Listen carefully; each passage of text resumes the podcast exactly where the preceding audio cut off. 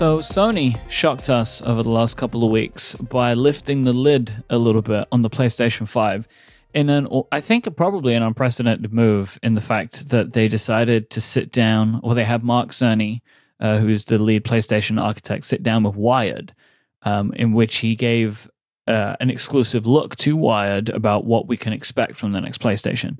No images, no discussion of software or anything like that.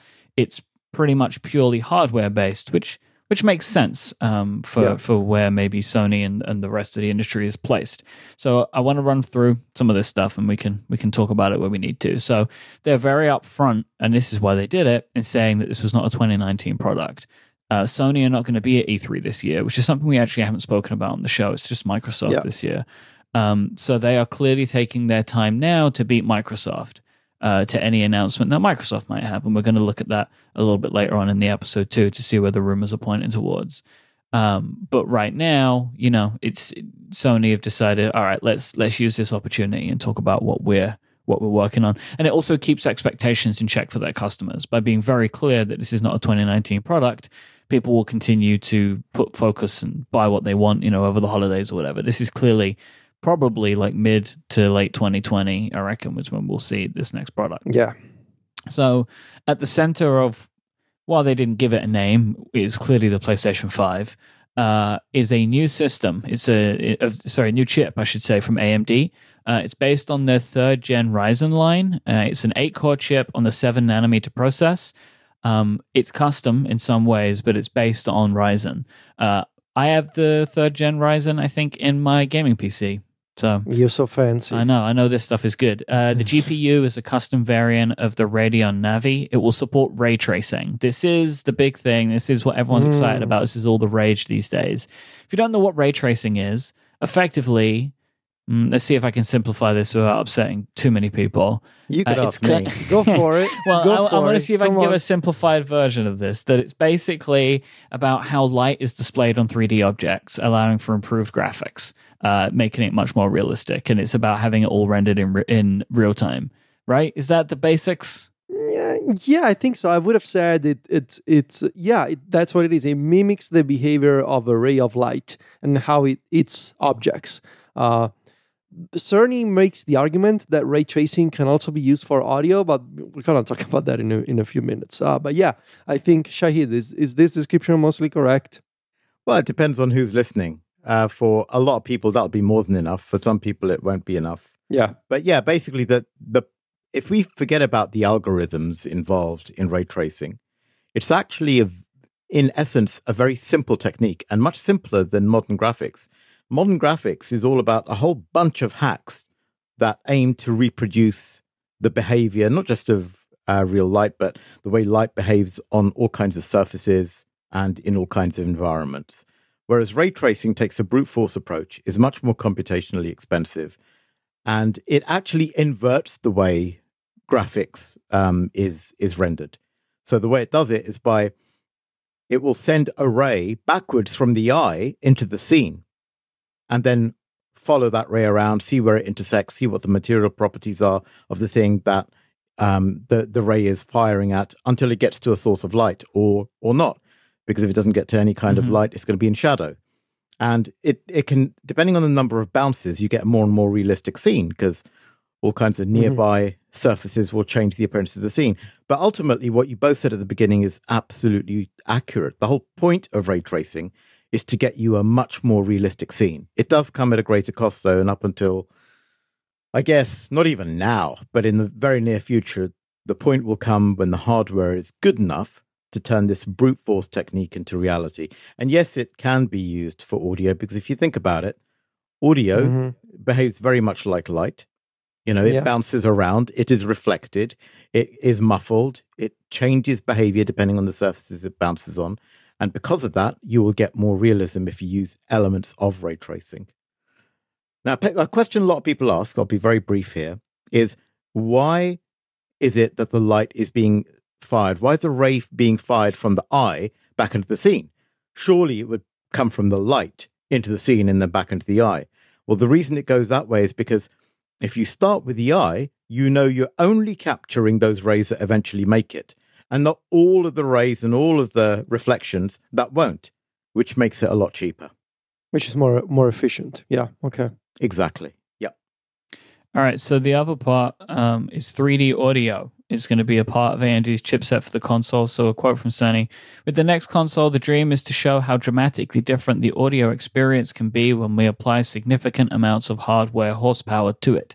So Sony are pushing for more immersion here. This is clearly going to be a part of the next PlayStation VR, right? Because that was a part of the whole box, right, that you have to attach to your PlayStation, is to give better audio. So they're clearly putting this in the box now. They don't give any details on another version of their VR efforts, except to say that it is very important to them. Yeah, this is kind of... I'm very curious about this. If I were to sort of read the you know, between the lines here, it kind of seems to suggest that Sony is probably going to use Dolby Atmos or something like DTS:X by default in the PS5. The PS4 Pro does not support neither of these high-res audio codecs, if I'm not mistaken. So it seems to suggest that you know, fancy high-res 3D audio will be enabled by default thanks to this architecture. It maybe it's also some kind of binaural audio, because it does mention that they want to specifically optimize the experience for headphones. And so when you mention headphones, you know, binaural stuff, giving the illusion of being in a 3D environment, and how you hear the not just the music, but really the sound and the environment around you. That's especially important for VR, of course, but there are also plenty of applications for just single-player games, really. So Dolby Atmos or DTS:X by default would be good, but super fancy 3D binaural audio would be better for headphones. Mike, did you ever listen to my presentation at all? Remember that special thing I did? Yeah, I remember that. Yeah, it freaked me out. That was binaural. Yeah, I remember. I remember we were talking about it afterwards. So I was at a conference once. It was the first time. I don't think it's the first time that I met you, Shahid. We've met before, but it was a while ago. And Shahid put on like a presentation in this room, which was using binaural audio. Oh, and it was terrifying. I don't think it was necessarily meant to be terrifying, but I was terrified by it because it was so wild. It's a very, very interesting technology. But really, I think the biggest deal out of all of this is storage, because of what storage is going to be able to do to these machines. Sony moving to SSD, to solid state from hard drives.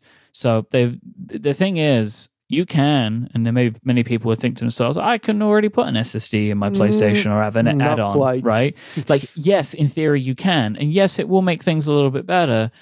But Sony have been working on creating a specialized storage solution which is optimized for their needs, like for improving load times. So he gave a demo to Wired of Spider-Man on the PS4 Pro. And also on a version of their upcoming hardware, probably some huge ugly box, right, that hides everything it needs to hide, probably because there is no case now anyway. But anyway, they show a difference in the fast travel mechanics. So in Spider-Man, like in a lot of these open world games, you can choose a point on the map and teleport to it. On the PS4 Pro, this fast travel sequence took 15 seconds. On the PS5 hardware, it took 0.8 seconds. Because that's ridiculous. It's just easier to load, right? They're also talking about vast differences in rendering speeds, allowing for much faster gameplay action. And he was also talking about all this stuff, which is really interesting, of like, when SSDs become normal, a lot of the conventions of video games are going to change. Yeah. Because games are built in such a way because they need to take time to load. And when you don't need that anymore, it changes what you will be able to do in a game. And I think that's kind of fascinating. Like the loading screens, they're now are used as instruction manuals because the game is loading. And there's speculation that Sony is going to use the new PCIe 4 standard, which is still basically unused. And it promises up to 64 gigabytes per second bandwidth, which is a lot of bandwidth compared to the 3.0 standard, but this is still new, basically. So it would be totally new on the PS5, which would not surprise me, because if you want to achieve this kind of performance, it's not the type of connector, it's not the type of connection that we have now. So 19x improvement over the PS4 Pro, which is just amazing, on a dev kit, basically 2 years before release. That's incredible. So there's also kind of the overall thing, the storage will be 19 times faster than the PS4 Pro. The system will support 8K, even though TVs are 4K, but it will just have it. And there will be both physical media and downloads with some hints towards game streaming. And when I can say game streaming, I mean like Google Stadia game streaming. Yeah, they were super cagey about that. Yep. They just said, oh, Sony is a pioneer of games, which is fair enough. They are pioneers of game streaming. It's good, I think, that they're still going to support physical media and downloads. Microsoft recently released the Xbox One SED edition, the Xbox One S all digital edition. It's called SED, the SED one. But Sony clearly believes, at least now, again, 2 years before the theoretical release, that it's still going to be physical and download both at the same time, which I think is good because, you know, these games are going to approach the... You know, eventually there will be like a 1 terabyte game. It'll just happen at some point. And, you know, there's people who cannot download that type of content from the internet. So it's a good decision, I think. So there are some less detailed kind of reports, and mostly all rumors, basically, about the upcoming Nintendo and Microsoft hardware. So I'll run through these quickly because really the PlayStation 1 is the most interesting of the three because it's actual details. So there was a report in the Wall Street Journal, which backs up some other rumblings that have been occurring over the last few months, that Nintendo is planning to launch 2 new versions of the Switch as early as this summer. One version will have what is called enhanced features for the Pro Switch fan, but it doesn't detail at all what they look like. There's nothing except that in the report. The other version, the cheaper version, is intended to pick up the 3DS market, so being more portable. And apparently one of the ways that they're going to bring costs down is to remove HD Rumble, because apparently that's something that's not really taken off anyway. I want to read a quote from the report, which says, "You would be wrong to think the enhanced version is similar to what Sony did with the PS4 Pro, and the other is just a cheap alternative that looks very similar to some past handheld machines, say Sony's PlayStation Vita." One person who has used the new devices has said. I don't know why this person is specifically gunning for Sony so bad, but they are. But I think what this is trying to say is, like, don't think that it's just a speed bump and stripping out some features from the device. That's what it says. I mean, who knows what it's going to be. The Wall Street Journal believe that these will be shown off during Nintendo's E3 presentation or their E3 Direct. Yeah, but Nintendo's denied rumors that there's not gonna be hardware. There's not gonna be any announcement of the new console during the E3 Direct video. But who knows? You know, these companies, they can lie all the time. That could mean it comes before. Yeah, I mean it comes after. And it's, you know, who knows? But this is this. I think what's going on really with the Wall Street Journal is they have got sources in a supply chain who know that these things are coming, but that doesn't mean that they know when they're gonna be like showing off. And the Wall Street Journal are just like, well, E3's coming up, so it's probably gonna be then, right? So, yeah. But I'm keen to know what you guys think about just this in general, not just new Switch hardware, but 2 new Switches.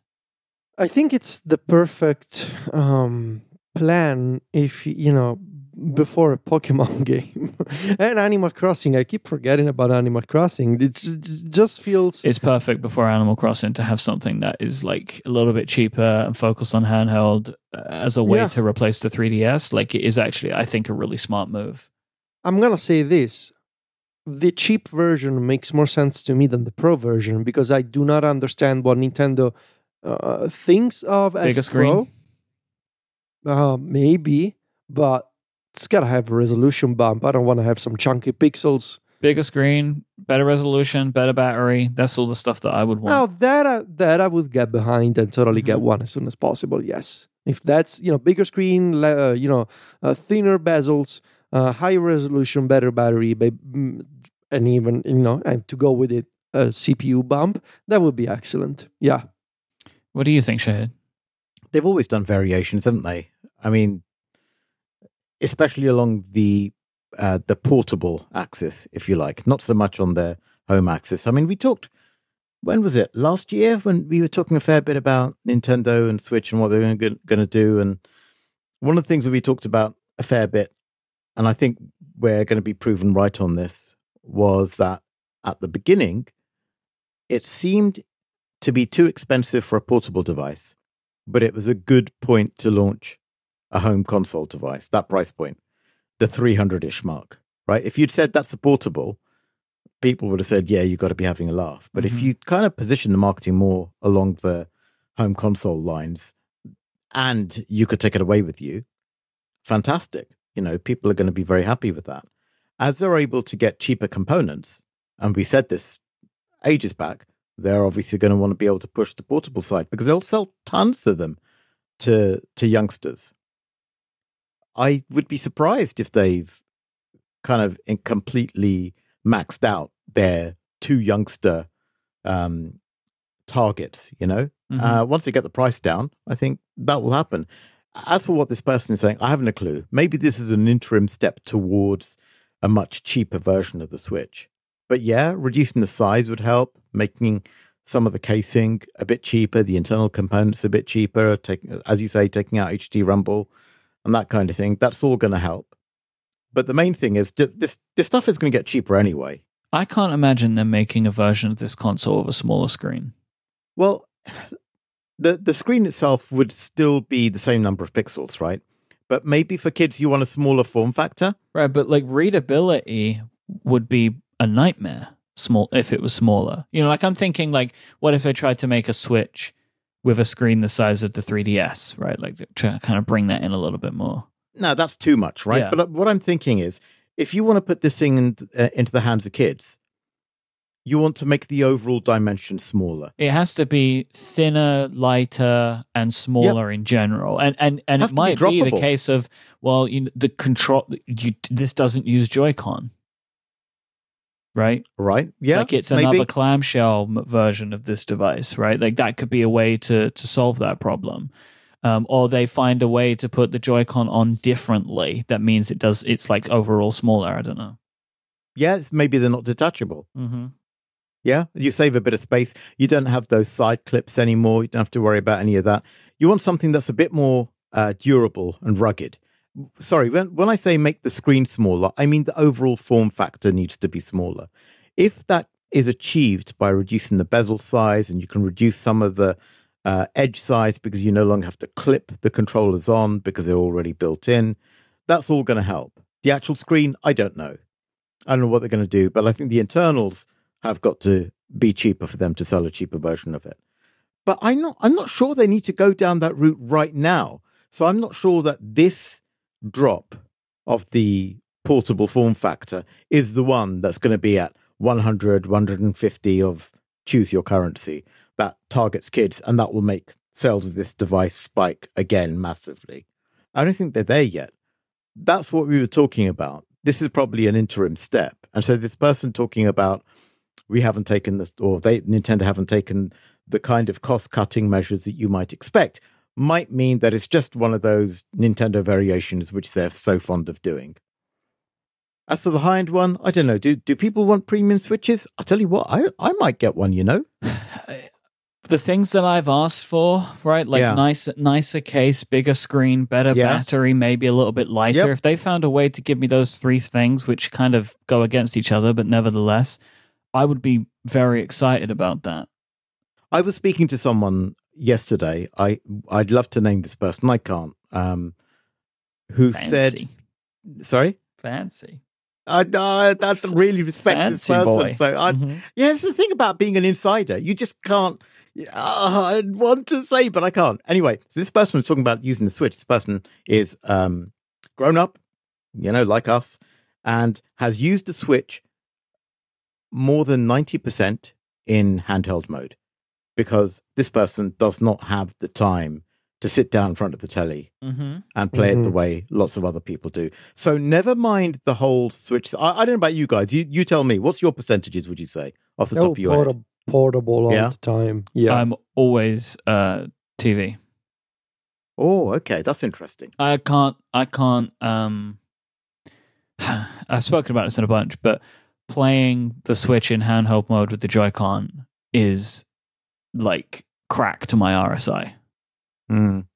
It's just the wrong form factor and weight. Like that is just the perfect thing that will be a problem for me. So I play. If I'm not at home, I just have a little stand that I put it in, and I have a Pro controller. It's like if I'm on a plane or whatever, or I'm like traveling, then I play it that way. Interesting. I would love to see them come out with a premium version of this, and I suspect they would do better than they realize. But they've got their foothold now. It's not like they'd be launching an OLED Vita. You know, this is not an expensive device that doesn't have software. They have the software base already. Mm-hmm. They've established a foothold with a premium price point. They have the market. There are lots of grown-ups buying Switches. They haven't exhausted the final target market for Nintendo, which is kids, which is when they'll triple their sales. So why not do a premium? Yeah, let me posit an idea to you two, right? The Switch itself, the current version, it is not a very premium feeling product. It is well made, but it does not feel premium. And my understanding of how console stuff typically works is a company will, like a Sony or a Microsoft, will willingly take a loss on the console for a while because they know in the end they'll make the money back, as the economies of scale work for them. Plus, they're going to do so well on the games that they'll be fine. I wouldn't be surprised if Nintendo did not take that approach when building the Switch, and now they might be able to.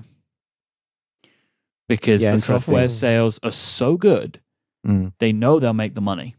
Where maybe when the Switch came out, was like original, like when it debuted, maybe they couldn't have pushed it to the highest level of technology that they could have, or that they would have wanted to. But now they might be in a better position where they could make something which is a little bit more expensive, but actually costs more money to produce, which over time they will benefit from.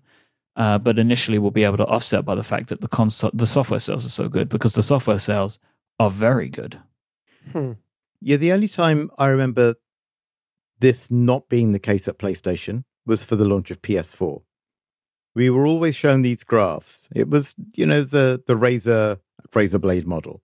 We were always shown these graphs at the beginning of launch. This is what we're going to look like at the beginning. This is how much it costs to make. We're making either a loss or not a profit or whatever. You know, when you factor everything in, it's immensely complicated because you have to think about distribution, you have to think about currency conversion, you have to think about the changing rates of memory prices, of hard drive prices, component prices. It's the most massively complex operational activity you could imagine, launching a premium technological hardware product by any company. Oh, you guys know this. But for PS4, they made a conscious decision not to go down that route, that every PS4 sold would be profitable. And that, I think, is really, really important in keeping a company health. And if that's what Nintendo have done, ensured that Switch is profitable day one, and I suspect they have done that, because let's face it, they didn't go for the absolute top-notch level they could have done in terms of specifications. They went for a really carefully curated compromise that actually gave them flexibility nobody else could match.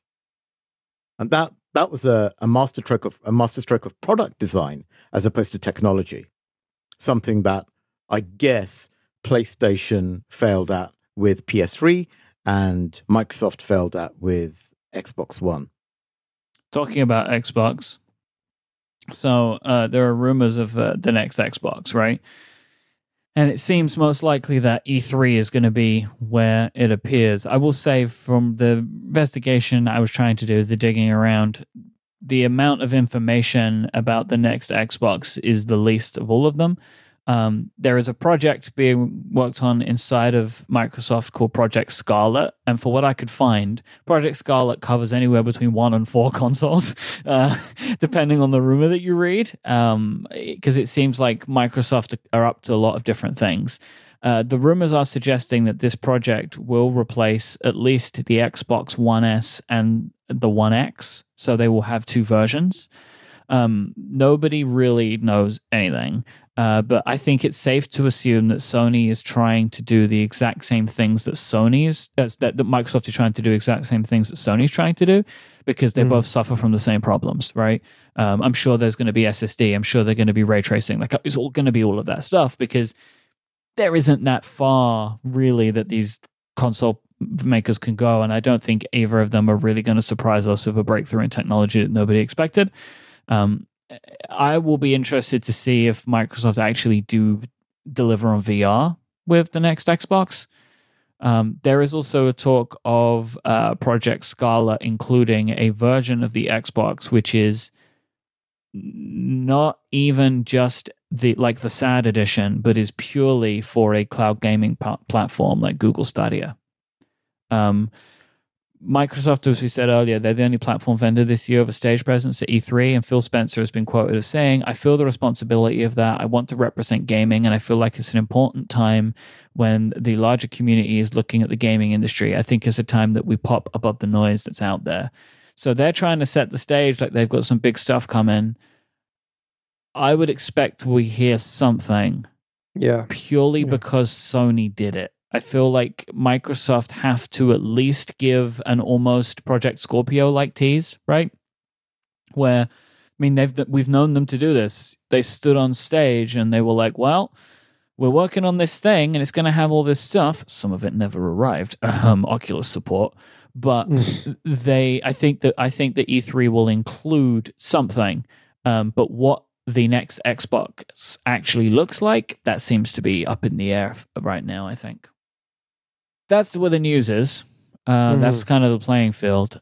Should we take a break and then look at some of the consoles take you on a journey. Of yore, which I'm very excited about because I can see the images that Federico's pasted into our Google Doc. So today's episode is brought to you by Squarespace.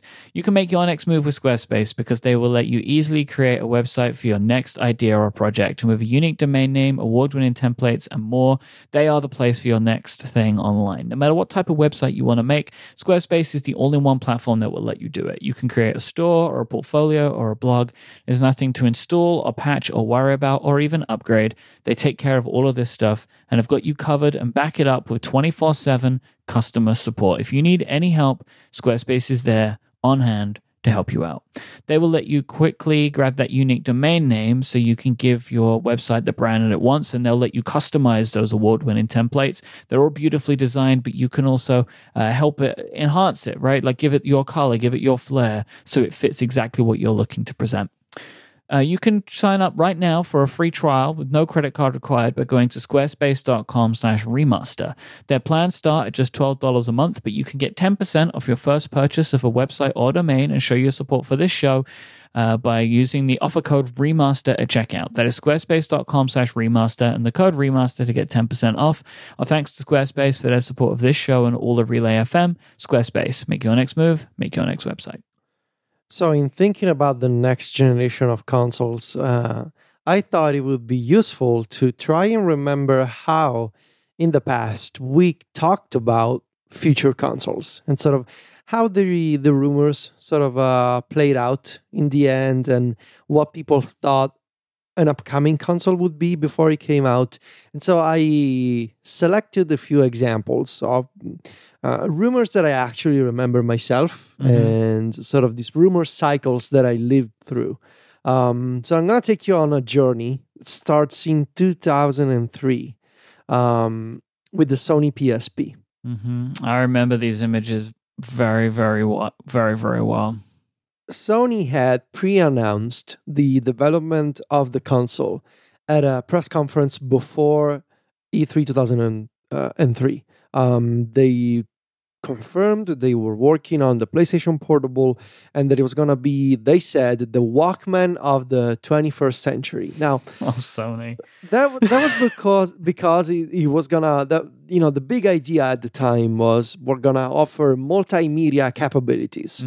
So you're going to be able to listen to music and play games and watch movies, all in one device. That was the dream at the time. And it began that way, right? There were movies on UMD. I own movies on UMD. What movies do you have on UMD?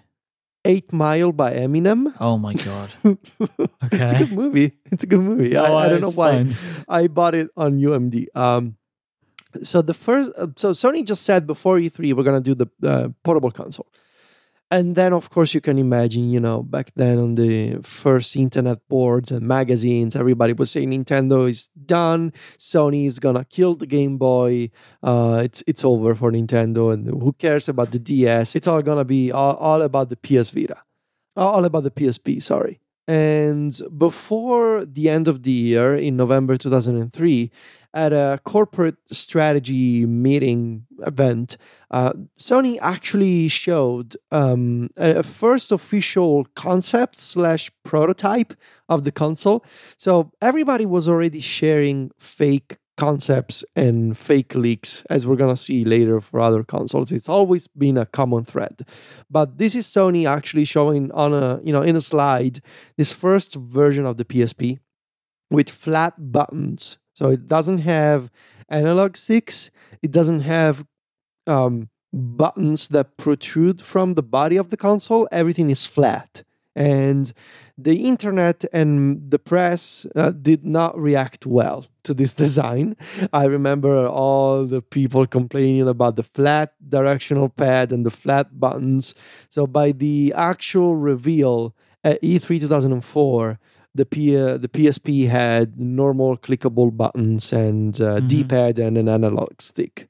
I don't think that those buttons would have been very usable, which is probably why they didn't go with it, but oh damn, it looked good. Yeah, it was real fancy, but probably not, you know, not really usable. Yeah.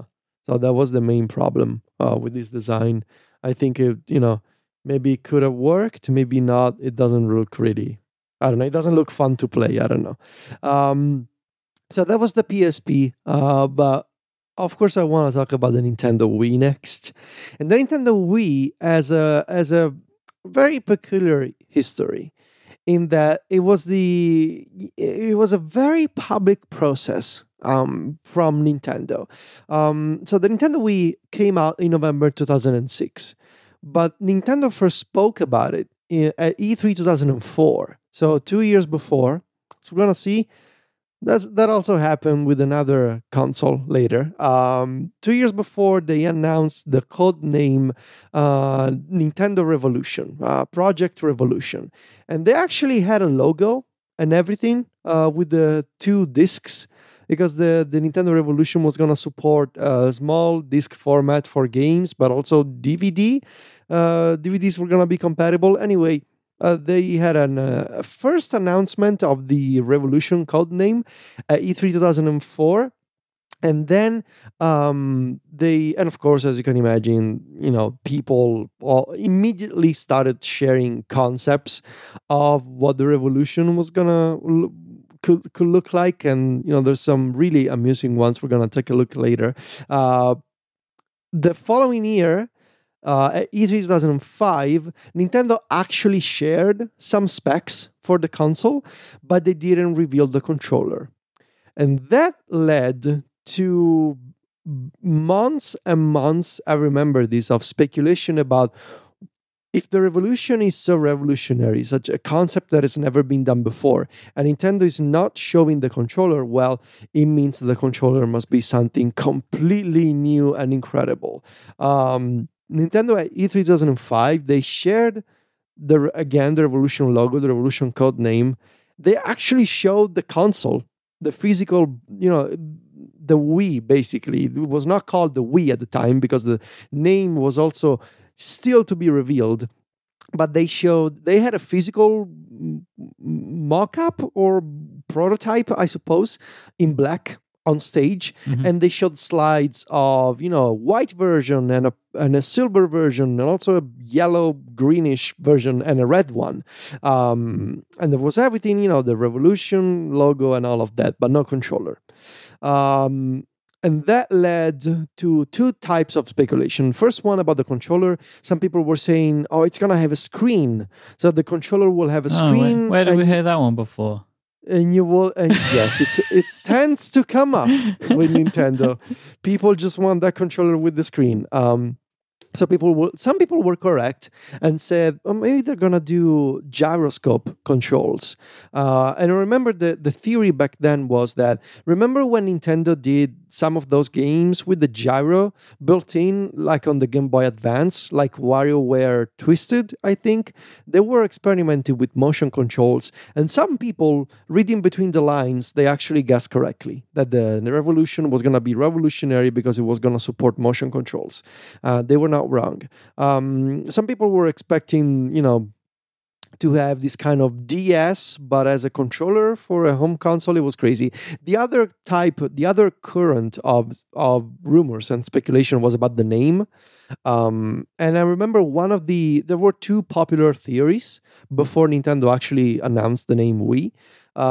If Revolution was the code name, some people were saying it was going to be called the Nintendo N5 as the fifth console.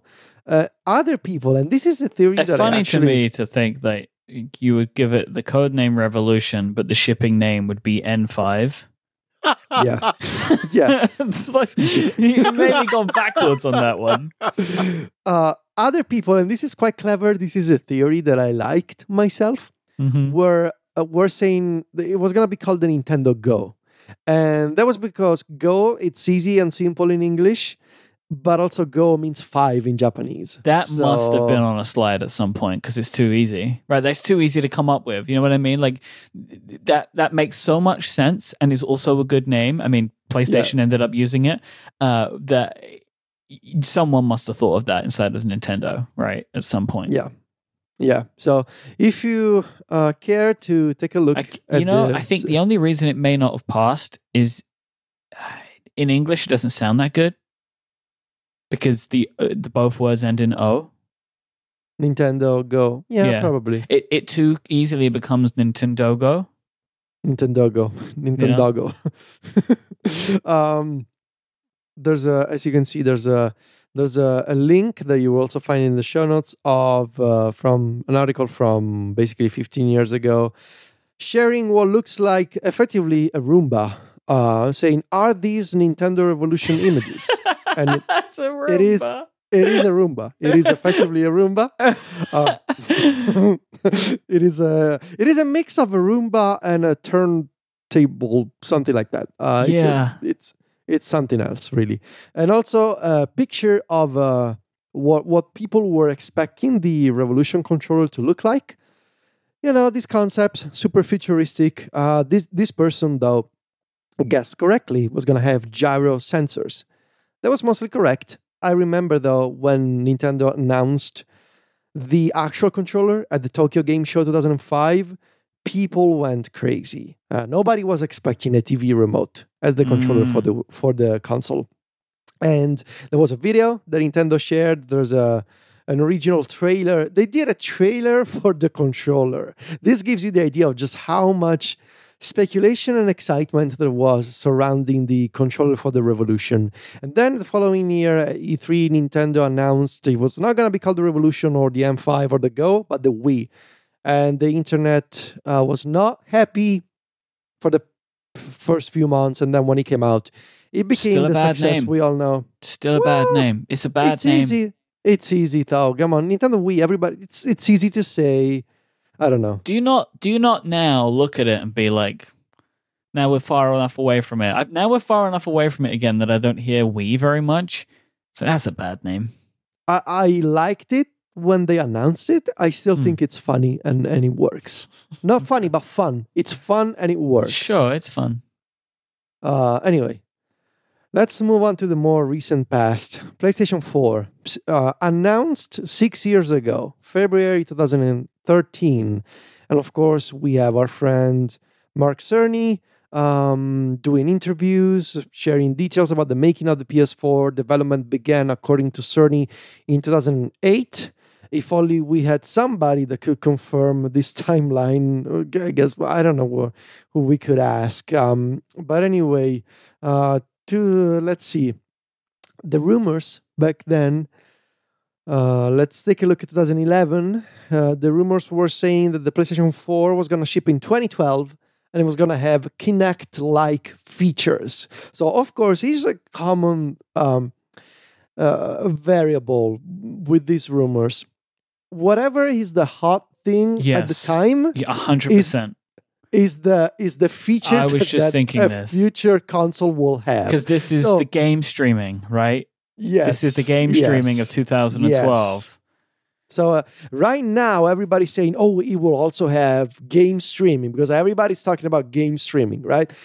This happened before, and it's going to happen again. At the time, everybody was saying, ooh, Kinect and cameras and you move in front of the television. It's going to be the future. And so rumors were saying the PS4 was going to have Kinect-like controls. And sure enough, they did ship a camera with some kind of motion controls. But it was not. It was never like a core functionality of the console. But you have no idea how close we came to actually doing that. Oh, so there you go. There we have somebody who can confirm this. If only. If only. You know, the thing I loved about the whole. I won't take up much time here, but I just want to jump in and say, please do. You would be amazed at just how fluid the launch period, especially for the last year, is in terms of nailing down, because you are trying to nail jelly to a wall. Will we get these components at the prices we want? Will the customers accept this combination of components? Will the experiences that we're trying to create for this machine run on this configuration or that configuration? What is the competition likely to do? What price will the competition come in at? Which partners have we got on board? What products can we show for launch? And this is so fluid that, I mean, for the PS4 launch, before PS4 was kind of warming up, I was a nobody at PlayStation. Absolutely nobody. I came in very, very late into the whole PS4 discussion, simply because things were really, really fluid, and suddenly it became apparent that we needed this content, and here's a guy who's been doing this for Vita. This might work for PS4. That's only one strand of the strategy. There were so many strands. Camera was part of it. The potential of having some kind of Kinect killer was part of it. It was being investigated. So all of this stuff is looked at very, very carefully, and then somebody makes a product decision and says, it's got to be this, it's got to be that. And the other thing is, it's really dictated with the PS4. It was really dictated by the developers. When Mark Cerny talks about the PS4 and PS Vita design being very closely guided by developers, he's not making that up. Mm-hmm. That's not just him playing to the crowd. That is actually what happened. It's staggering just how much input there was and how receptive PlayStation was. But at the end of the day, PlayStation had to make a call. They were the ones responsible for shipping the hardware, and it was incredibly fluid.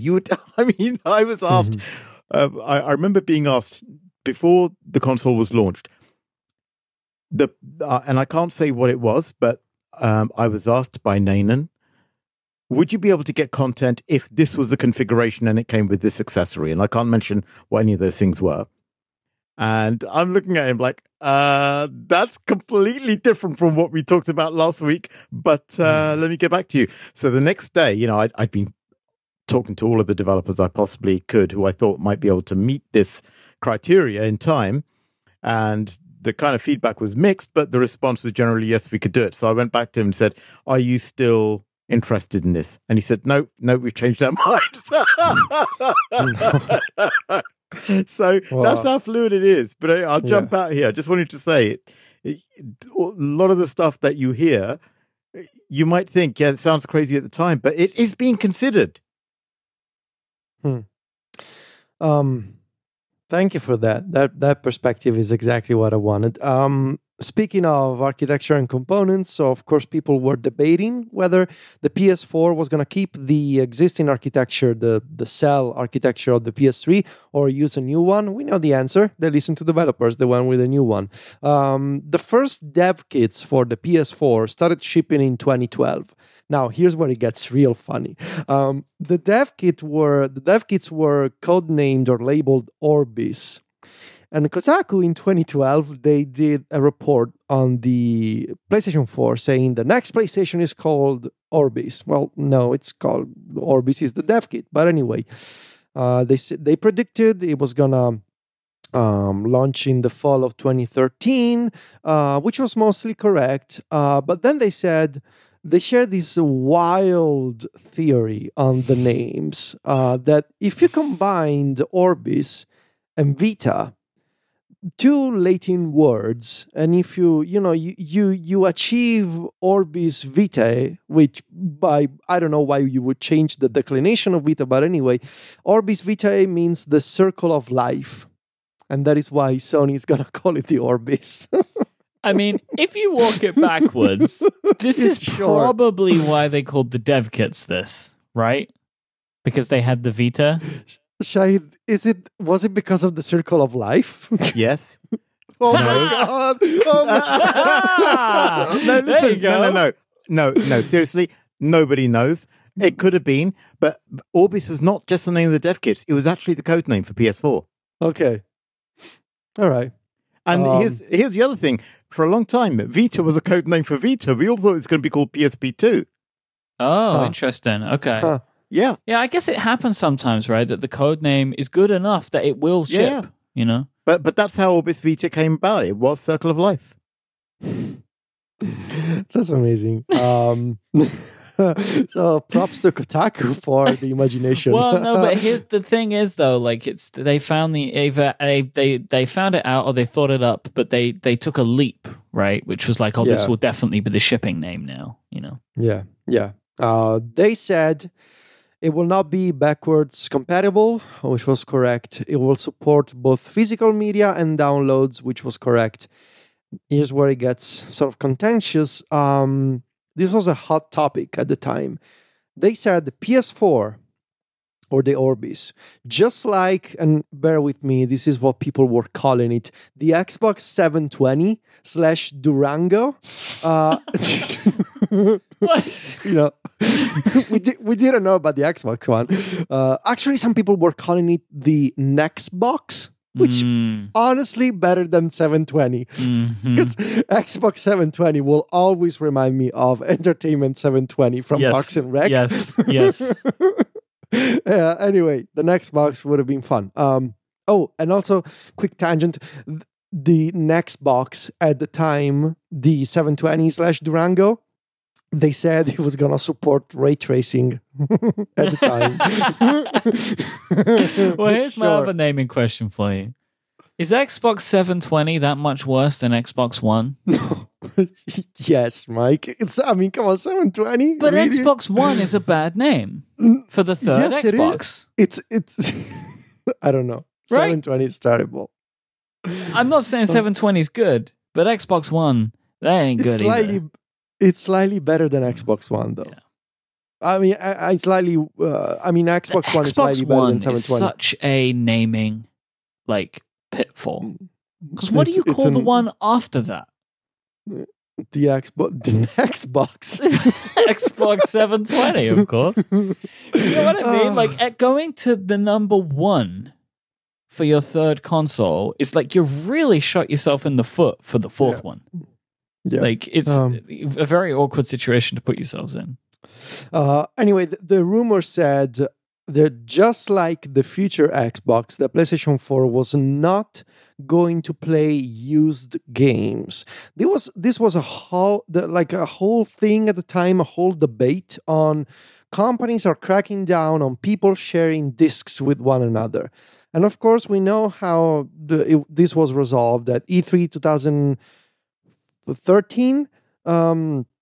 Sony confirmed that the PlayStation 4 was going to play used games, and they did a very funny, very tongue-in-cheek video featuring Yoshida-san saying this is it was supposed to be like an instructions video.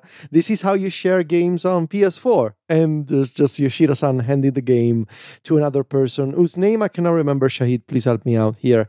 And Adam Boys. Yes, thank you. So Yoshida-san sharing a game, and this is how you share a game on PS4. You just give the disc to somebody else. That was lovely video. But yeah, Sony eventually announced the specs before E3, February 2013. They didn't show the design. The design was shown at E3.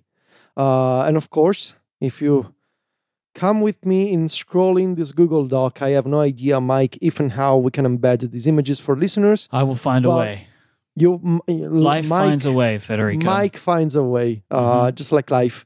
You will see this whole collection of amazing designs, from what looks like a modem to an even worse modem with an angular DualShock, to, of course, because the Orbis means circle, well, we have a console that is actually a disc, and the banana-shaped, what looks like a new iteration of the PS3 prototype banana controller, but in black. That controller was something. And finally, this is my favorite, what looks like a heater, but it's white and red, and it says PS4, and it's got two flat controllers. And finally, actually, the last one is my favorite.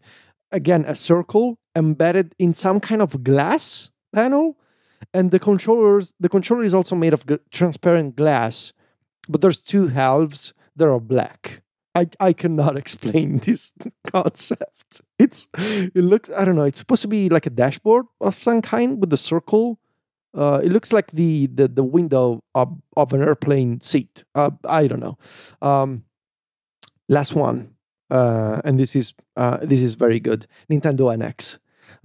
This is very recent. So the Nintendo Switch, before it was the Switch, it was the Nintendo NX. Nintendo itself, they confirmed the NX codename, just like the Revolution 2 years before the console came out. The console came out in March 2017.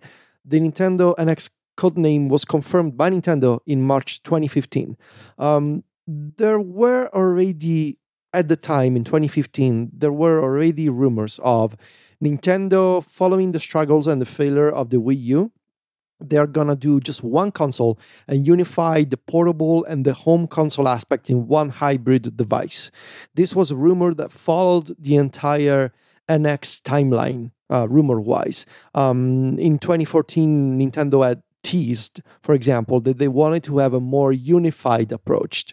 And as we talked about on our previous shows, both on directional and virtual, before we did remaster, Nintendo did a bunch of things that were suggesting that this was, in fact, the end result. They were merging development teams, and they kept talking about having a unified platform and a unified approach. The NX was described by Nintendo as a brand new concept. Again, no design, no specs, just words, and of course, no controller. There was a very, very popular leak that happened before the Switch was official.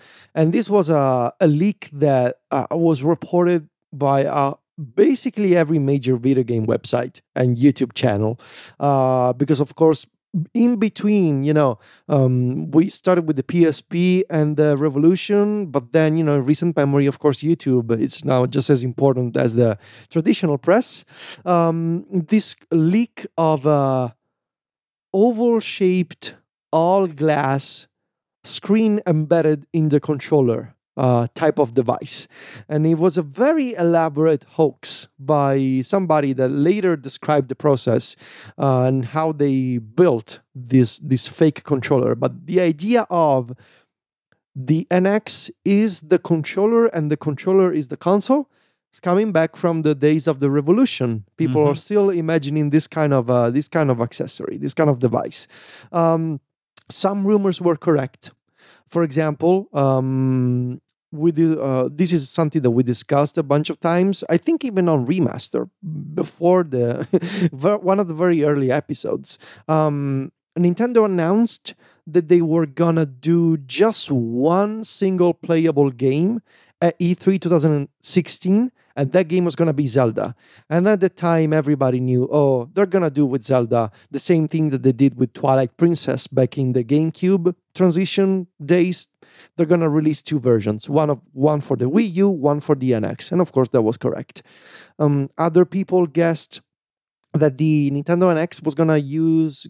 Initially, they said cartridges instead of discs. Turned out to be game cards, but still solid flash storage instead of... They're effectively cartridges, right? For like what we would... They are. Like the technology. Yes. I think it was more the technology that people would... Like, you know, basically the way you'd call the 3DS cartridges.